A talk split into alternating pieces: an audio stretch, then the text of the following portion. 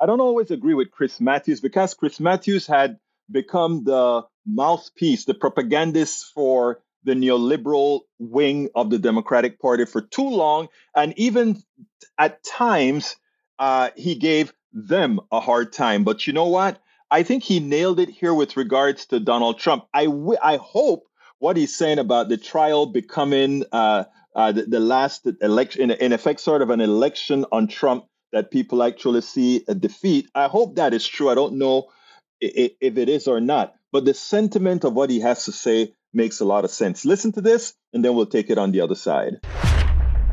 What do you make of where Donald Trump stands now with his protective order potentially and Joyce Vance even talking about this judge having to consider all sorts of potentials because of the way he behaves? Do you think the former president will curb his behavior this time?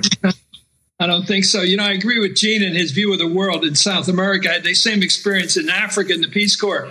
You know, our great our great pride is that we've had clean elections. We've had people who've conceded defeat at the end of them. In fact, in the entire age of television, going back to Adlai Stevenson, when we, when we first got TVs at home, the concede the, the defeated candidate went on television and said he lost uh, or she lost with Hillary Clinton. And that's what I think we need. Very reason we need this trial in court you can't. You can call uh, Jack Smith deranged, make fun of him the way you did of Jeb Bush or Marco Rubio, and treat it like a clown act. But once this guy's in court with you and basically has the law on his side and operates with procedure, you're going to look like the bad guy. And that's what the beauty of this mm-hmm. is. We're going to have a concession speech basically on television in the form of a trial. And I think that's uh, something Trump is scared to death of an actual where he sits in the defendant's booth in that desk and he has to act like a defendant in a criminal case.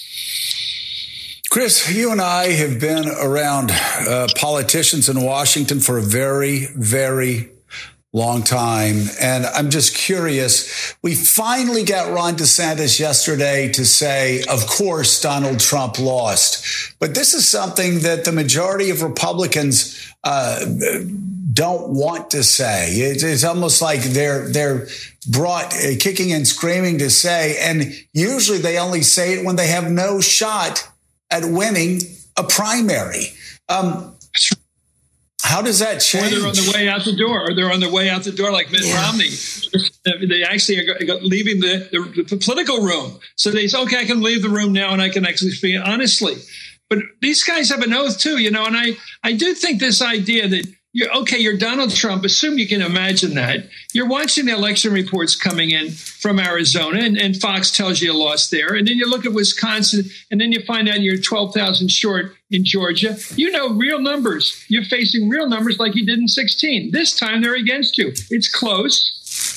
As Jefferson said, if it's one vote, it still matters. You got to accept the loss. And in real time, he was facing reality. And in court, in a court, they can bring that to the table. And I think the judge will hear that. It's a tough judge in this case.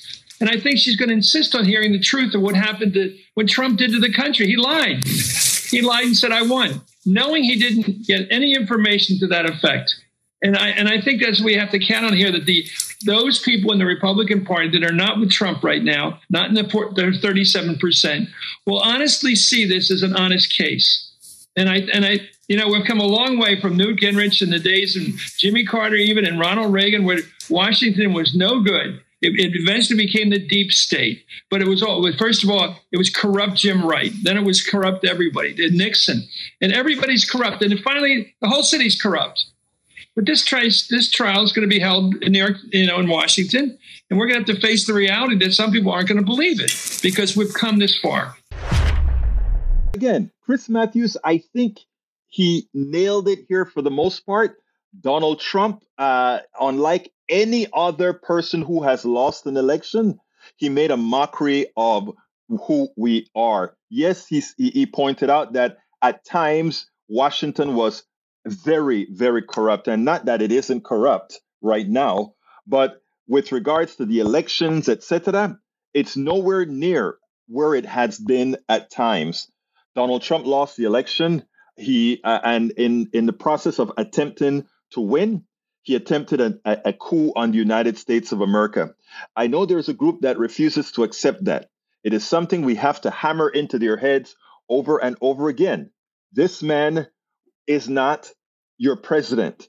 This guy is nothing more than a self serving narcissist insurrectionist who attempted a coup on the United States of America and made us the laughing stock of the world. And if we somehow have a sect in this country sufficiently large that can use the undemocratic nature of our constitution, electoral college, etc., to bring him back into power because he would never get the popular vote, then shame on us.